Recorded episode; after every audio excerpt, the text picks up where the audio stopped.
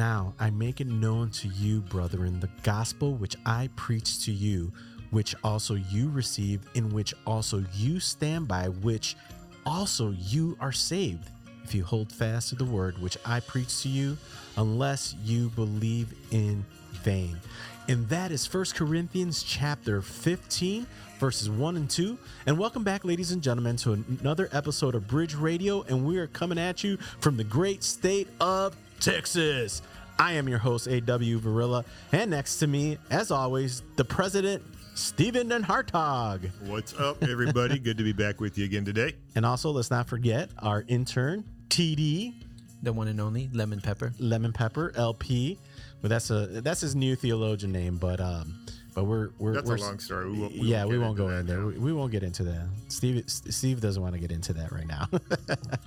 but uh, uh, guys, uh, what's happening? What's been what's been going on here at Bridge? We've been open uh, several weeks now, and uh, can we just share some exciting news? So it's been nice to have the flow of things going on and, and seeing new faces, new traffic, and especially, you know, as we said over and over, we're such close to the campus. So I've been able to be on campus, interact with the college students and young adults there, and even bringing them to Bridge and, and just let them know um, what our mission is for the city and, and, you know, just doing life with people. Yeah, that's awesome. Uh, it's been exciting, just all the new people that we've been interacting here at the ministry. That's exactly it. Yeah, we've been seeing a lot of new faces, so that's been really cool. And we kicked off our cohort yes, this past week as well. We did. We are actually officially, uh, some of us, uh, uh, seminary students. Students. So our cohort has started. Some will be getting their uh, masters in divinity, and masters in biblical study. Uh, I'll be doing a certificate in apologetics. So, um, just really excited. Uh, our professor, uh, Dr. Amy Bow, uh, we got to meet her the first time. She was absolutely fabulous. So, uh, we're excited uh, to have her as our professor.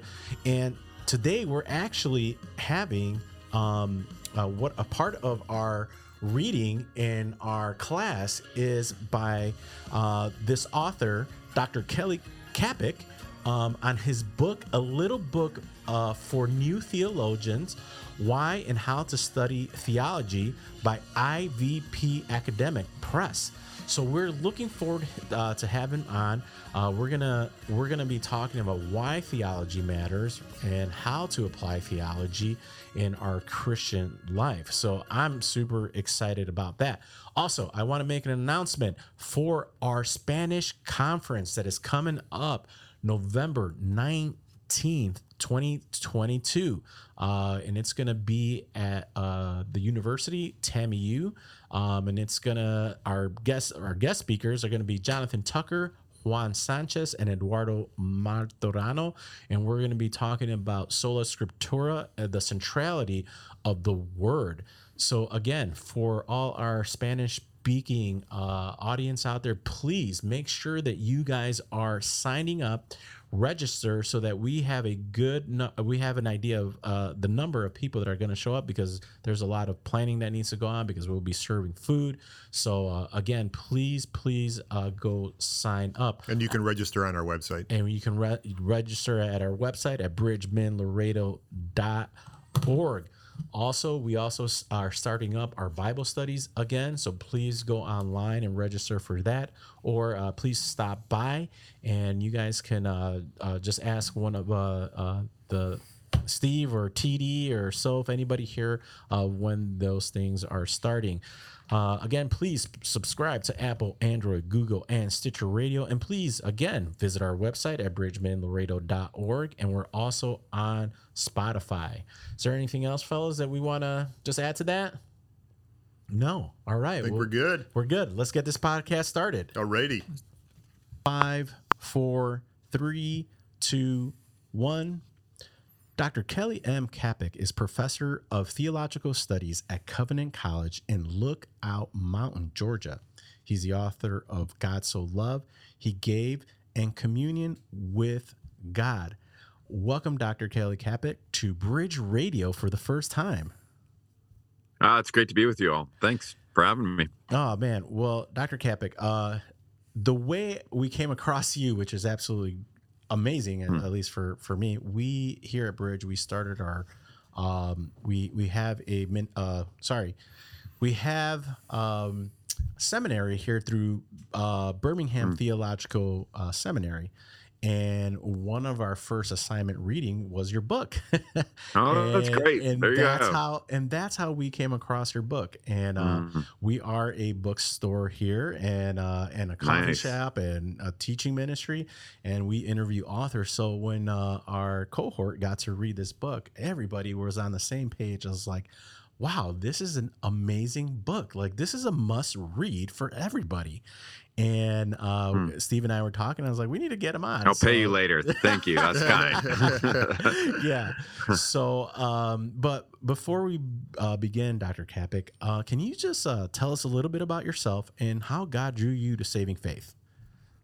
Yeah, thank you guys again for having me. So I I'm I live in Georgia now, uh, right right above Chattanooga, Tennessee um, on Lookout Mountain, Georgia. So it's, it's right there. But my wife and I are both originally from California. Uh, mm. Grew up in some of your older listeners will know Lodi, California, mm. stuck in Lodi from Creedence Clearwater Revival back in the day. There you go. Um, so Northern California, I grew up there, and um, but really uh, early in high school became a follower of Christ, and that was quite significant. I'm someone who really believes in ministry to young people, uh, having benefited myself, and that was quite significant. And um, but part of that, after a few years, is I also started. I had an, a mentor who cared about theology and saw how it was relevant for life, and that was quite significant. And but my my wife and I got married fairly young. Um, this year we are about to celebrate our 30th.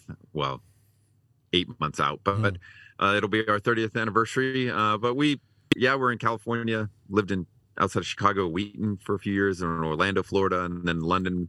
But now we've been I've been teaching at Covenant College since 2001, so 21 years. And um, yeah, God's just been really faithful, uh, drawing us, working in kind of pretty subtle and profound ways. And we've just yeah, we've been really thankful to be able to pour into college students these last 20 years. Hmm.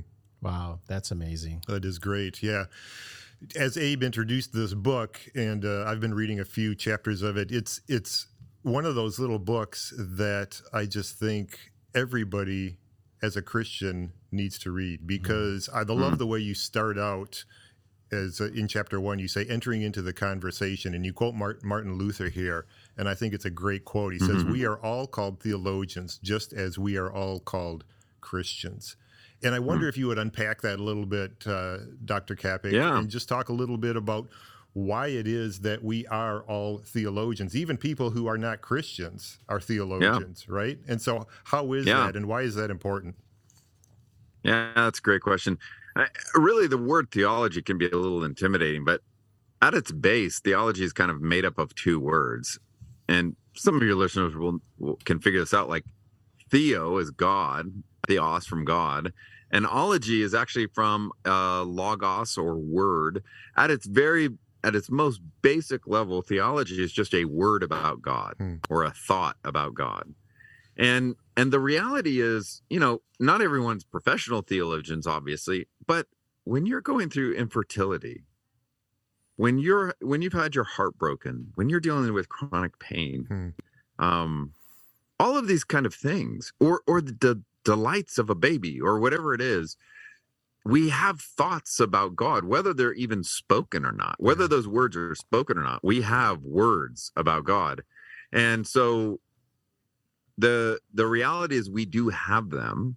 And so as cheesy as it may sound, the question isn't are you a theologian? The hmm. question mm. is are you a good one? Yeah. Mm. And and that's really not about taking exams, it's about life and you know what does a faithful life look like and do we have a right understanding of God or a distorted one? Um, do we have a right understanding of ourselves or distorted one? So yeah, those are those, those are some of the ways to get into it.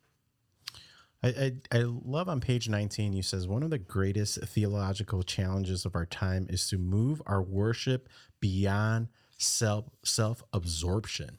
Can you hmm. explain a little bit of that uh, about that? Just quoting in in your book. Yeah, I mean, part of it is there's this um there's this kind of paradox where we are, in a sense, by necessity, the centers of our world Mm. because we see the world from our own perspective and those kind of things. And culturally, we live in a historical and cultural moment where the self, it's all about self. And the way we understand ourselves in this historical moment is by looking within. Um, and I don't even think most people in the Western world realize how incredibly recent that is Mm. and how very Western that is. Uh, in most of the history of the world and throughout much of the globe to this day, if you want to know who you are, if you ask someone who you are, they'll tell you about their tribe. They'll tell you about the land they grew up on. They'll tell you about their family. They'll tell you about their vocation. But but in many of the Western world now, it's let me tell you about my internal world. So all all of that to say, so one of the things that can happen in that kind of climate is everything is self-referential, which is crushing. Interestingly enough, it it leads to increased anxiety. And so good theology lifts the gaze from your from your belly button up to God. Um, it it it expands your world rather than narrows it. It it makes you start to th- consider what does it mean to love God? What does it mean to love my neighbor? What does it mean to love His creation in good and healthy ways?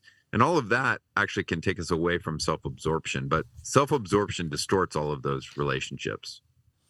Yeah, and I guess I should have made it clear that you were also referencing of idols right before that. Mhm. Uh, You say, well, most of us no longer drawn to uh, Baal or Astaroth of the past. We still look to idols, which is not God, for our security, Mhm. happiness, and comfort. And I thought that was pretty pretty impactful Amen. Yeah. statement. Yeah.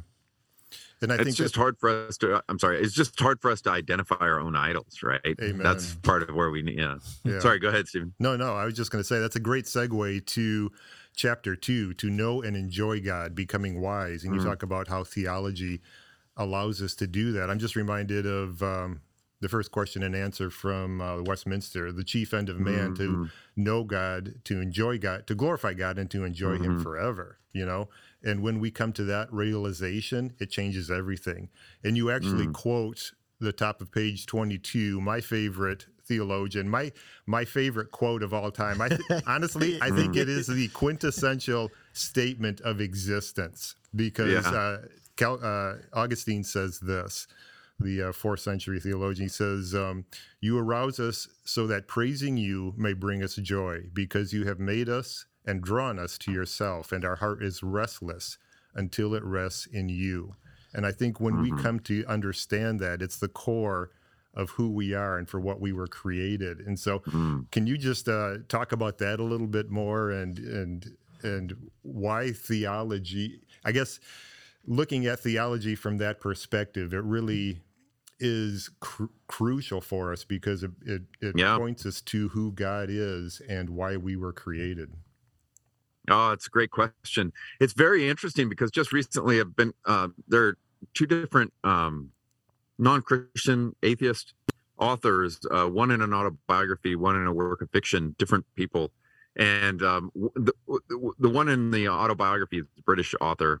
And he said uh, at one point, he basically has this a couple times in his autobiography, but he says, I don't believe in God. I don't believe in God. I don't believe in God. But then he says, but I, I miss him Hmm. Wow. And then and then this other uh fictional work I, I saw at the very end it's it's you know basically we've we've lost god. He doesn't believe in god. But then at the end he's like don't tell anyone but i miss god. Hmm. Mm. right? And now i know people could go oh this is psychological pro- projection. You miss god and so you're creating something that doesn't exist.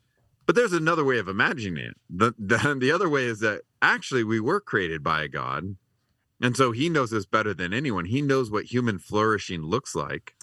And so to we and and in that gets to the enjoyment. He's made us to enjoy him, to enjoy others, to enjoy the earth. And sin, the scary word Christians use, is what has distorted all of those relationships. And so really um our hearts are restless until they find their rest in God. And the surprise is to find your rest in God actually can reconnect you to your neighbor Yeah. and even a right relationship to the earth, which is like your work and other kinds of things. Yeah. I mean, I think that's your that's your life quote. I think, Steve. Can It I say can I say that? Is that, is that fair? It seems like I'm talking to when I'm when I'm in conversation. It seems like I'm quoting that at least once a week. Yeah, That's great. ab- absolutely. Great.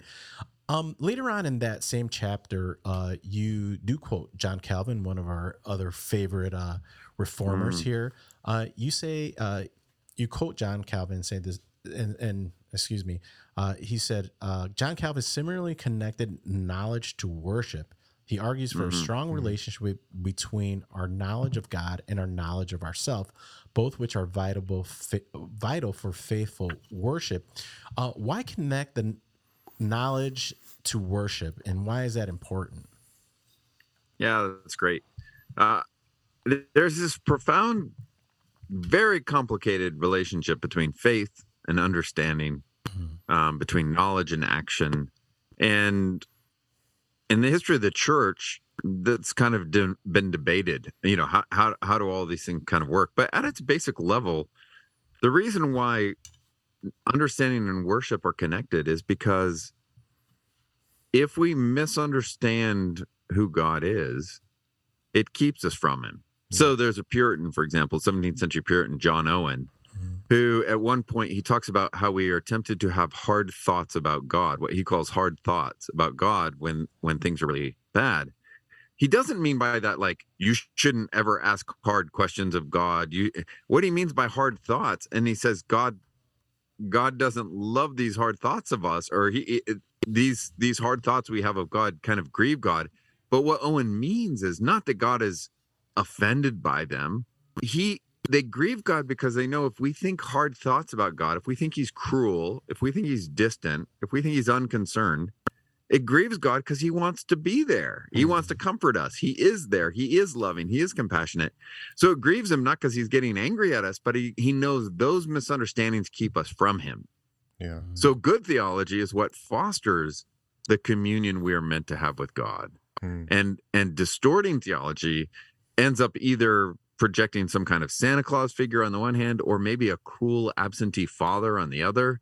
And and these things sneak into our our theology, our view of God often because of our personal experience or various teachings or whatever.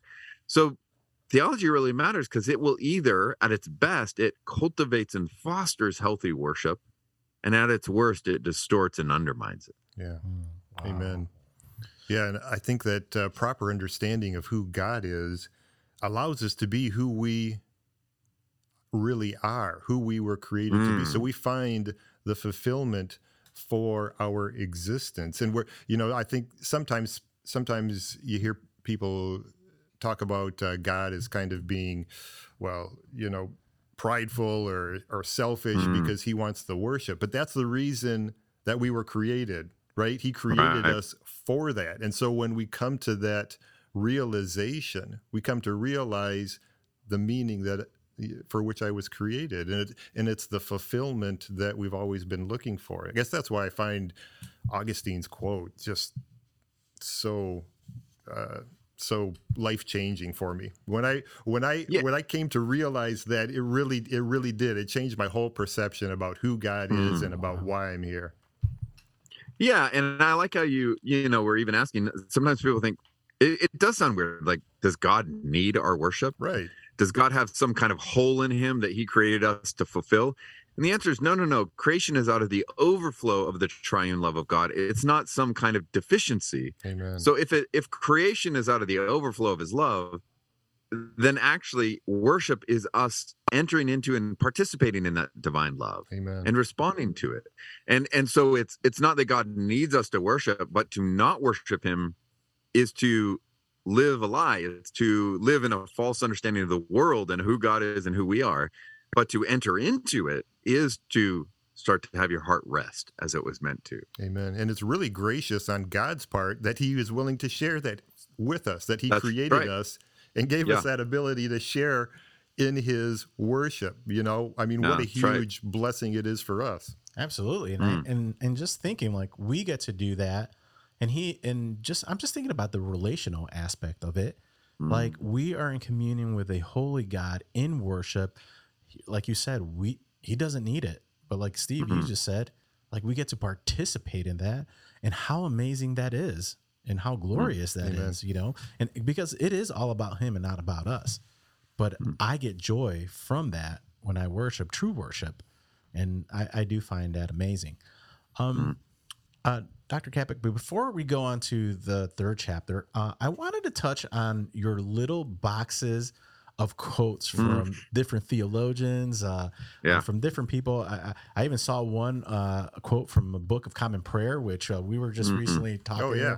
with uh, uh, uh, Aaron Damiani from uh, uh, Mm. Anglican uh, pastor we just interviewed on his book. Uh, and uh, what was the purpose behind those little boxes there? They're like just right in the middle of like these pages, and they're and they're like Yeah. great because there's just you know what was all behind that? yeah, some of it's a lot of research I did. And I'm like, there's gems here I would love to mm. share with people, right? And at its best, a good quote in one sentence can make people think about something that if you take three pages to say it, they'll miss the point, Yeah, amen. or you you are you start to undermine it.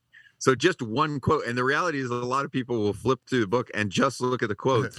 and so the hope is, you know, the hope is that actually will will teach you quite a bit and get you thinking, and then hopefully you actually read the book. But yeah, those are I I you know when I'm reading and I get a good quote, I'm like I I want to share it. So that's kind of in my writing, you'll see that shows up a fair amount. amen. Yeah you guys need to read the book don't if you guys read don't just read the quote but uh in, in, chap- in chapter two i really appreciate you co- uh, quoting j.i packer on god has Mhm. spoken Yeah. he says theologies cannot be sung or prayed for that matter are certainly wrong at a deep level and such theology theologies leave me in both senses cold cold-hearted and uninterested and i know Mhm. that you know when you're putting these quotes and and what you're talking about in that chapter Mhm. just kind of co- coincides with what you are are speaking of and i just i just thought that was great and i wanted to just ask you about it because i was like oh these are just great little quotes here um, Yeah, I. I was just gonna say I do think a, a test of our theology is does it teach you to sing?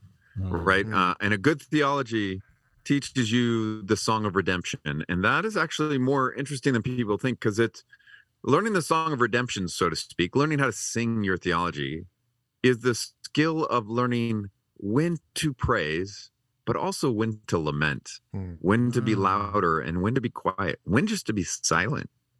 Um, and bad theology doesn't know those differences. It's just reducing everything to, to answers. Um, and so I think the vibrant imagery of of worship and song can help us think theology is not just it's not some academic thing. This is about the you don't have to even be a high school graduate to be a good theologian, right? It's really life as a liturgy, isn't it? It's it's, Yeah, it's taking us right. through that uh, that you know call to worship, the recognition rec- recognition of who God is and why Mm. He created us. You know, recognition of our sin, who we are in comparison to Him. Um, you know, uh, asking Him for guidance, for illumination uh, into Mm. His Word, and yeah, that's that's really good. So going into chapter three, you quote G.K. Chesterton theology as pilgrimage. And it says uh, from Chesterton people have fallen into a foolish habit of speaking of orthodoxy as something heavy, humdrum, and safe. There never was anything so perilous or so exciting as orthodoxy. And that's from Chester- Chesterton's book, Orthodoxy. So, Hmm. why is that true? Can you flesh that out a little bit? Why is why is there nothing? Why was there never anything so perilous or so exciting as orthodoxy? Yeah, I mean, orthodoxy is a fancy word for um actually at its, at its base, ortho is, is the right, and doxy is from worship, like doxology. So it's about right worship. Mm. And the reason it's perilous is if we get it wrong, we end up worshiping idols. Mm. But the reason it's exciting is, you know, for me, I, I teach college students for a living, and I absolutely love watching students come in sometimes at the beginning of a semester who don't want to be there. Mm. And then as the semester goes on, their eyes just light where they think the and they're not theology major, they could be a biology major, history major, you know, whatever, pre-law.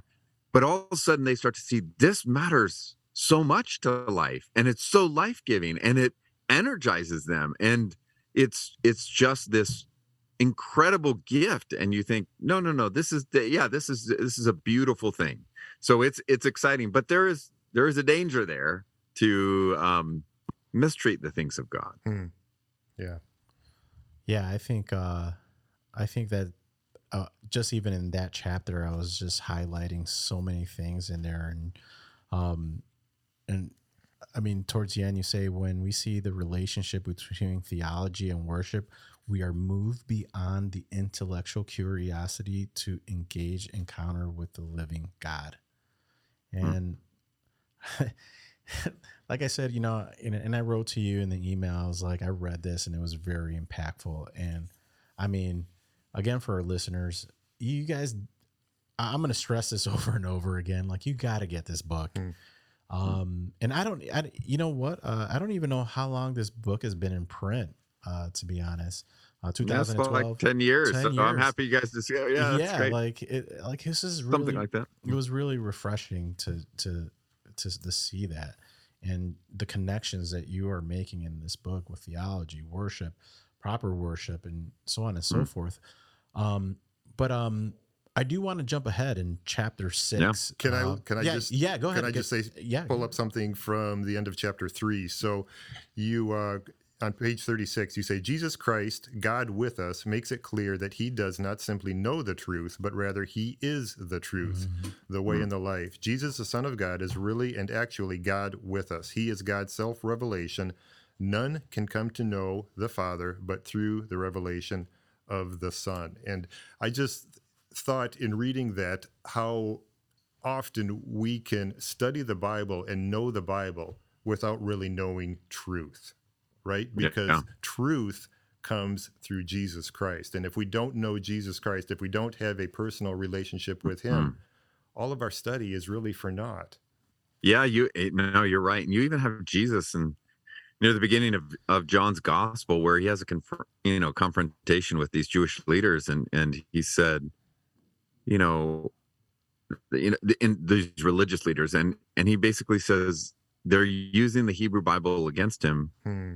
and he, he basically said this this word was to take you to me and you're using it to try and get around me right Wow. Yeah. and I, I think that's a danger to this day for us, right? We can have a high view of scripture and talk about the Bible a lot, but we can reduce it to just educational principles and ideas. And we have to, no, no, no, this is about the glory of Christ. This is, uh, uh, we learn these things in order that we might bask in the, in the wonder of who Christ is as, as who God is, right? Um, and so we want to make sure we never replace, never substitute worshiping ideas for for the reality. Wow. Yeah, exactly. Why do we? Why do you think we fall in that danger when uh, we start studying and uh, we start learning and and, and Mhm. just kind of miss the, the the practical things of of who, who Christ is, what is the gospel, and and just Mm. keep it at this just high intellectual level. Yeah, there's a particular danger when you start to learn when you move and you start to learn about rather than to to know, right? Mm. uh, in a in a deeper kind of way, and that that is just something we always have to be aware of because this is this is partly why pride and arrogance is a constant challenge for Christians in general and Christian leaders uh, in particular, because there is there is a power in knowledge, and it can be used, and people start to get impressed, and we start to get impressed with ourselves, and we start to think that God loves us more if we know more, or we just kind of lose God in the midst. I've actually seen theology used in pretty terrible ways, even saying things that are in many ways orthodox, but actually weaponizing theology. Oh, wow. I, I have to deal with that a lot of times with with students who maybe they had a, a dad who really loved theology, but he used it as a way to Hmm. ignore the family. He'd never change any diapers. He wouldn't actually enter into the family. And like so now I have to undo and work through that deconstruction because theology is linked with something that's not loving something that's not present and uh yeah for various reasons that becomes a temptation to substitute the ideas for the reality Mm. wow. And that is a perfect segue to something I had highlighted in chapter four. On page 47, you talk about anthroposensitive theology. yeah which I thought good was- job you said it yeah there we go it's a made-up word i did so thank know, you right? well done Theologians Yeah. have the right to do that. They make up words. All the yeah apparently Um, so, anthroposensitive theology, by which I mean a refusal to divorce theological considerations from human application, since theological reflections are always interwoven with anthropological concerns.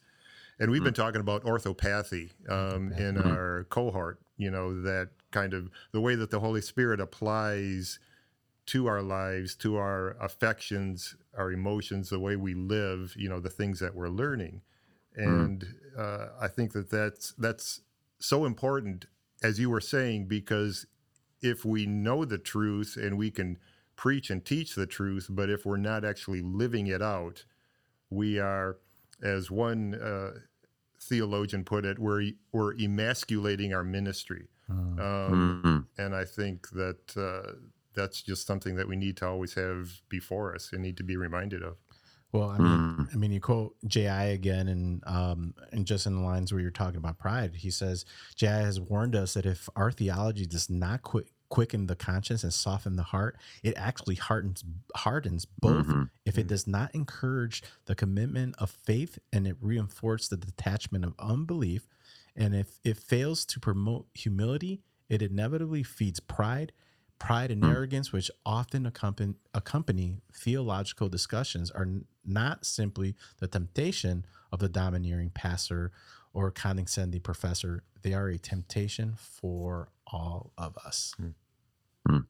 That that was probably one of the most impactful Hmm. ones that I've highlighted. I was like, wow. That's great. Yeah.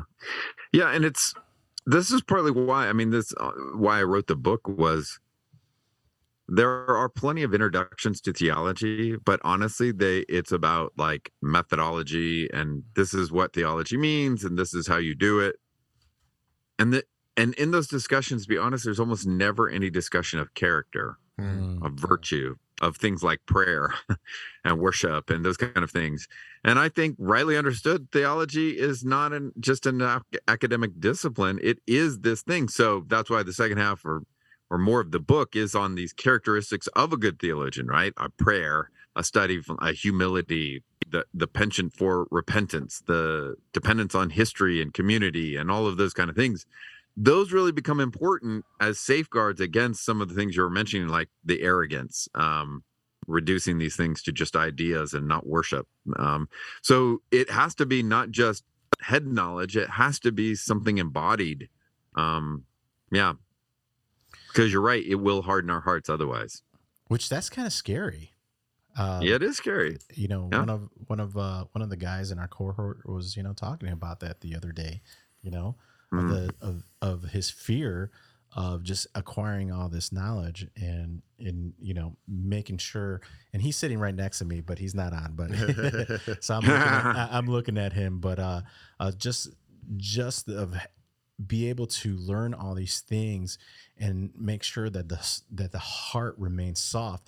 And in his context he is engaging the hispanic community which Mhm. uh, uh which sometimes uh, i should say a lot of times what happens in the spanish community uh, they tend to prop up teachers and pastors just for whatever reason.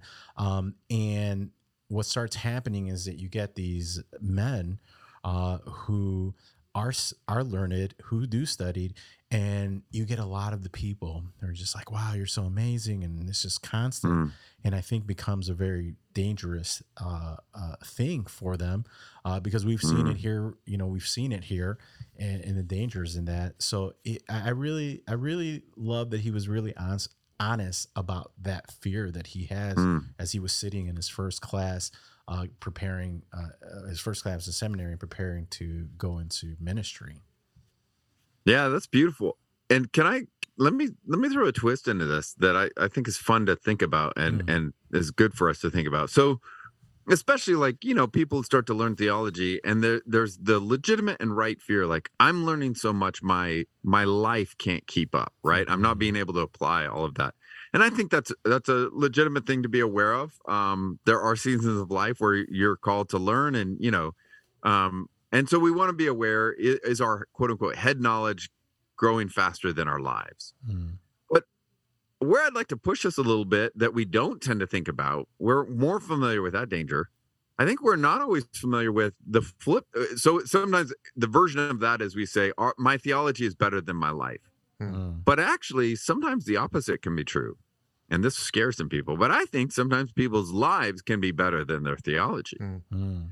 And what I mean by that is you'll have some people who will say, you know, I don't believe in the sovereignty of God. This sounds really a problem. Mm. I don't like, you, it- yeah, that kind of thing. Um, but when you pray with them, they are dependent on God and praising God for every little thing from the food to the parking spot to everything, right? so they're actually, their life is all about dependence on the sovereignty of God. And then you meet other people who are tell you left and right about sovereignty of God and they'll quote Calvin left and right. And their lives really, it's very clear the whole world depends on their own shoulders. Mm. Yeah. And so the question is who actually understands the sovereignty of God, the one who can articulate it or the one who's living it? And so I, I do want us to be aware it's true. We got to be aware that don't just learn and not try and apply, but also be aware there may be things in your life that are closer to truth than your head is. and Yeah. so it's not just one direction. Um, and it that that knowledge can also help us appreciate brothers and sisters who may not have the training, but we can learn from Amen. even if they don't know theologians or don't know how to articulate things, their lives can shape us in helpful ways. Hey man, that is so true. And I think uh being aware of that is super Mm. important, especially somebody who is Yeah. going into ministry and uh, as a teacher, a pastor, an elder, Yeah. of recognize who his sheep are, right? Because Mm. we're not all the same. And and I think that's very important. And and I hope that um, as I'm listening to this, that I make those uh uh, applications to my life as well Mm. uh, to recognize those things to live out those things that i'm learning Mm. and recognize when somebody else might not be in that understanding of just head knowledge of theology but man recognizing that that brother like you said in christ his prayer life his, how he lives uh, and, and trusts god is probably a lot a lot better than mine is and and i can learn from him There- and, and yeah there's a brother who comes in here. I've known him. We've known him for almost as long as we've been here, but he comes in and gets Bibles, and he lives actually across the border in Nuevo Laredo, which is, if you know, is a very violent city. And he uh, he became a Christian later in life, but he is the most on fire, um, unafraid ambassador for Christ that I have ever met. He will share the gospel literally with anybody, Mm. and um, he actually he just he he puts me to shame every time I Yeah. every time I Yeah. not not that he and he his his educational level is very low. You know, um, just talking with him, he just you know he doesn't have the vocabulary you know that somebody else might.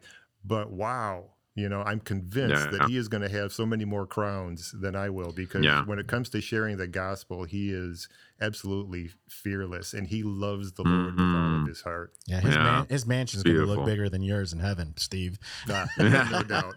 As long as I'm his neighbor, Yeah. I'm, I'm good with that. the, the dwelling Yeah. the dwelling place will be bigger now uh, i love to talk about that um yeah i mean i i, I honestly uh dr Kapic, it's convicting just to read that Mm. you know and and just talking about it you know and Mm. recognizing those things you know like i'm you know we are all we are all different members of the same body you know and we Mm. all have different gifts so just recognizing that um Mm. so uh dr Kapic, before we start landing this plane let's just start Mm-hmm. let's we're going to be talking about one more chapter here and this chapter six you were talking about uh, earlier how in the second half of the book we start making the connections of theology and prayer prayer and study now. Mm-hmm.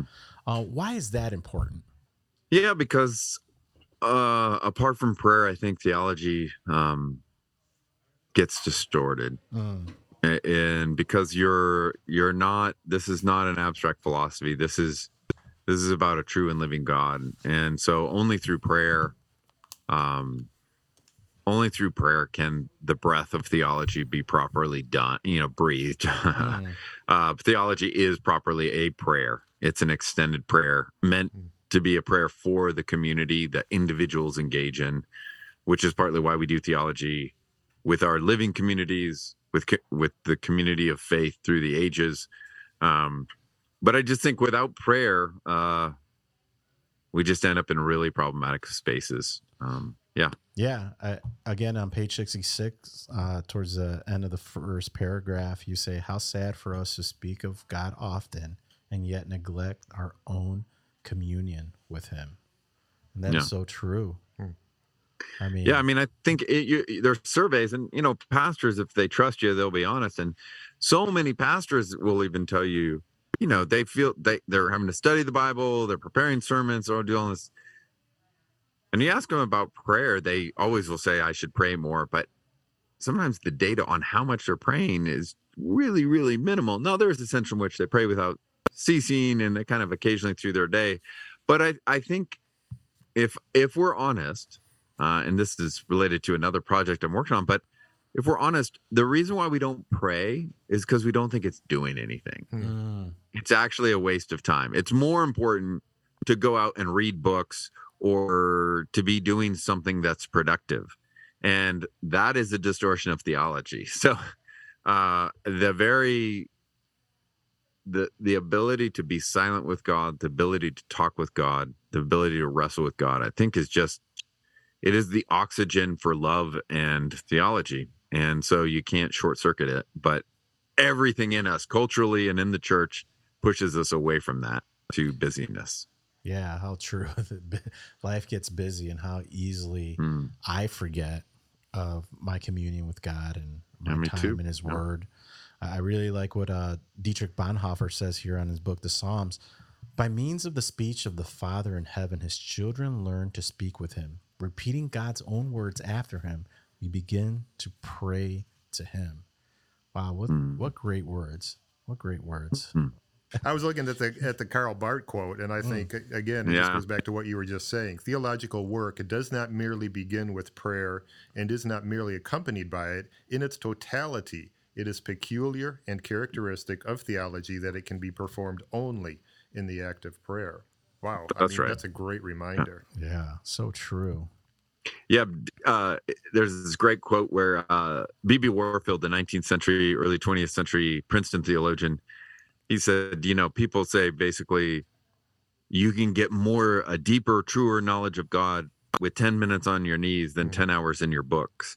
And Warfield says, what are you talking about? No, no, no. Why are you pitting knowledge against piety? Hmm. No, no, no. 10 hours on your knees reading your books. and his point the point is we we we make things enemies that are meant to be friends Yeah. right Mm. that that we go into our studies with god in a prayerful attitude it's not like you have the pious part of your life and then you have the study part of it. no no no it's it's about this is life lived with and for god Amen. Yeah, immersed in prayer. Yeah, not pitting Yeah. them against each other, but bringing That's them right. together. Wow, that is great. Well, Dr. Kapic, uh, that went really fast. It did. it did. And uh, again, we don't want. There was a lot in the book that we couldn't talk about. But uh, Hmm. do you, I, I did have a question that just popped up. Do you make Sure. do you make your students read your own book?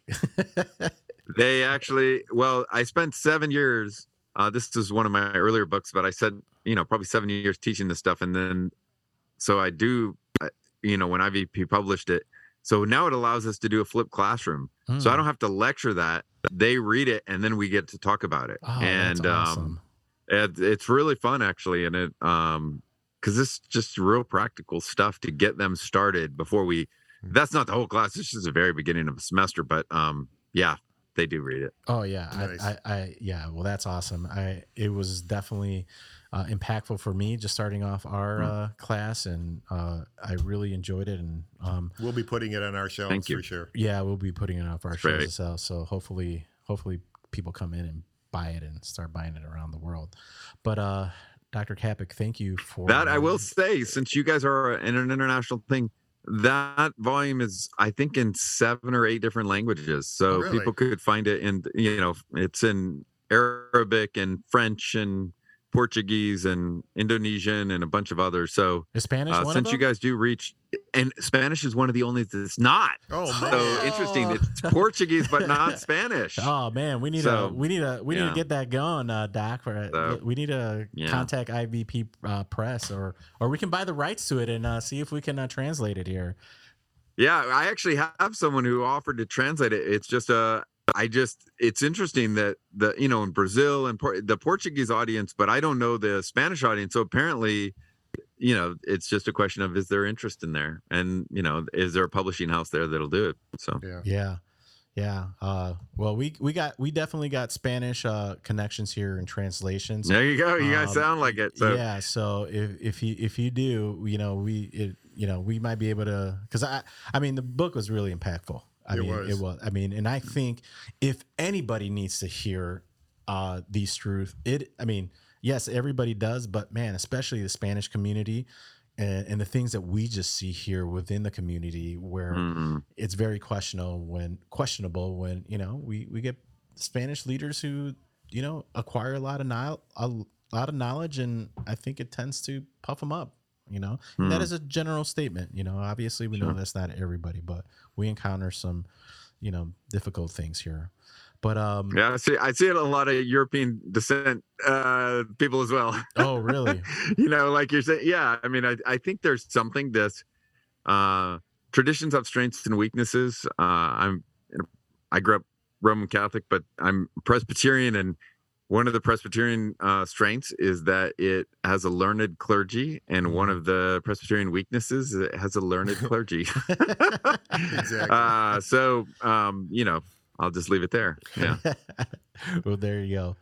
But uh, thank you for joining us. But uh, before we land this plane, uh, Dr. Kapic, uh, Romans uh, ten fourteen says, How will then do they call on him who have not believed? And how would they believe in him who have not heard? And how would they hear without a preacher?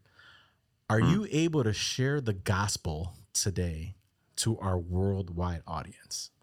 uh yeah you know that's an interesting it the beautiful thing is that this god who made everything is genuinely love what's distinctive about christianity is not that the deity becomes loving but because the father son and spirit this one god is three in himself he is love and out of that overflow of love he creates and even in our weaknesses and rebellion he then comes and becomes one of us in order to make right what has gone wrong. So the creator is also the redeemer, and he's inviting us to participate in his own love, love of himself, his love of us and of his world. And um, to enter that love, look look to Christ, the great manifestation of this creator. Amen. amen.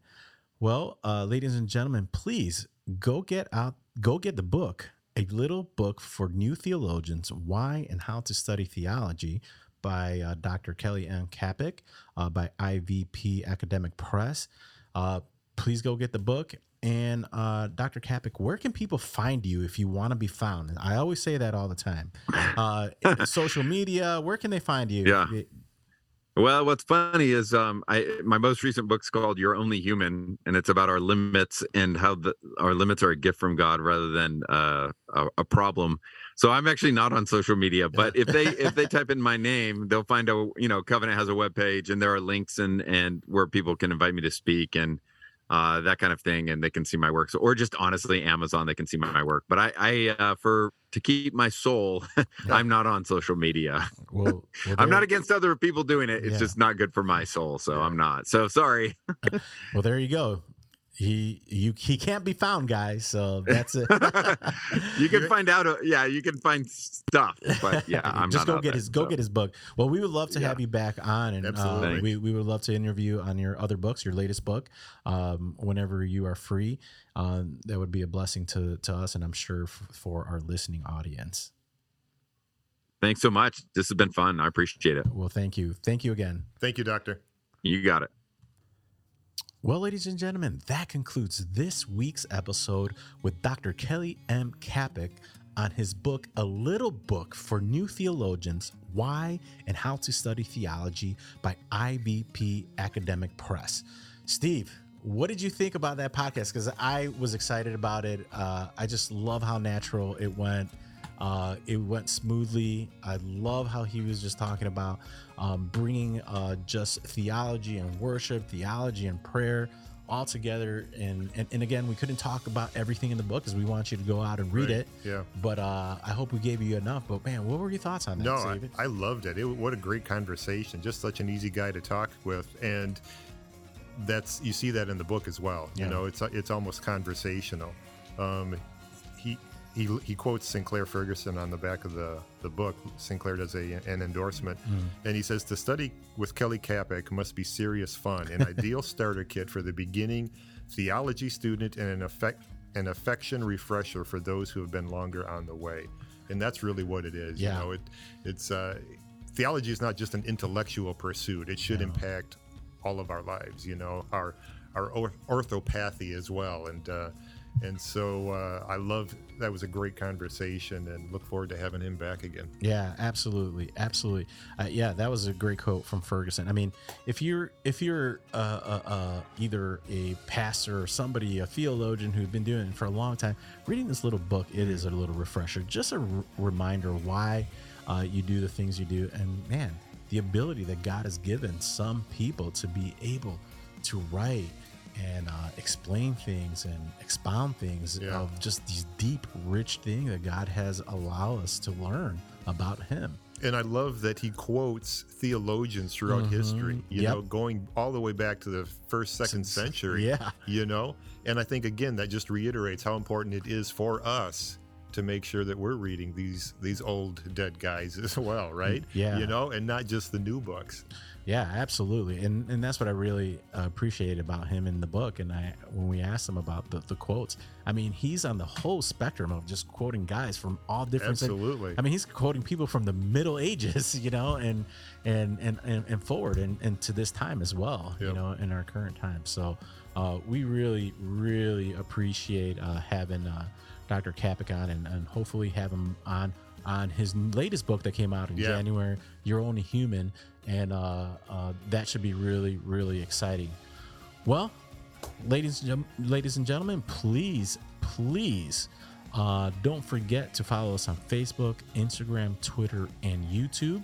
Um, and like we always like to end the show, what is your only comfort in life and in death? That I am not my own, but belong body and soul in life and in death to my faithful Savior, Jesus Christ. Till next week, guys. Bye bye.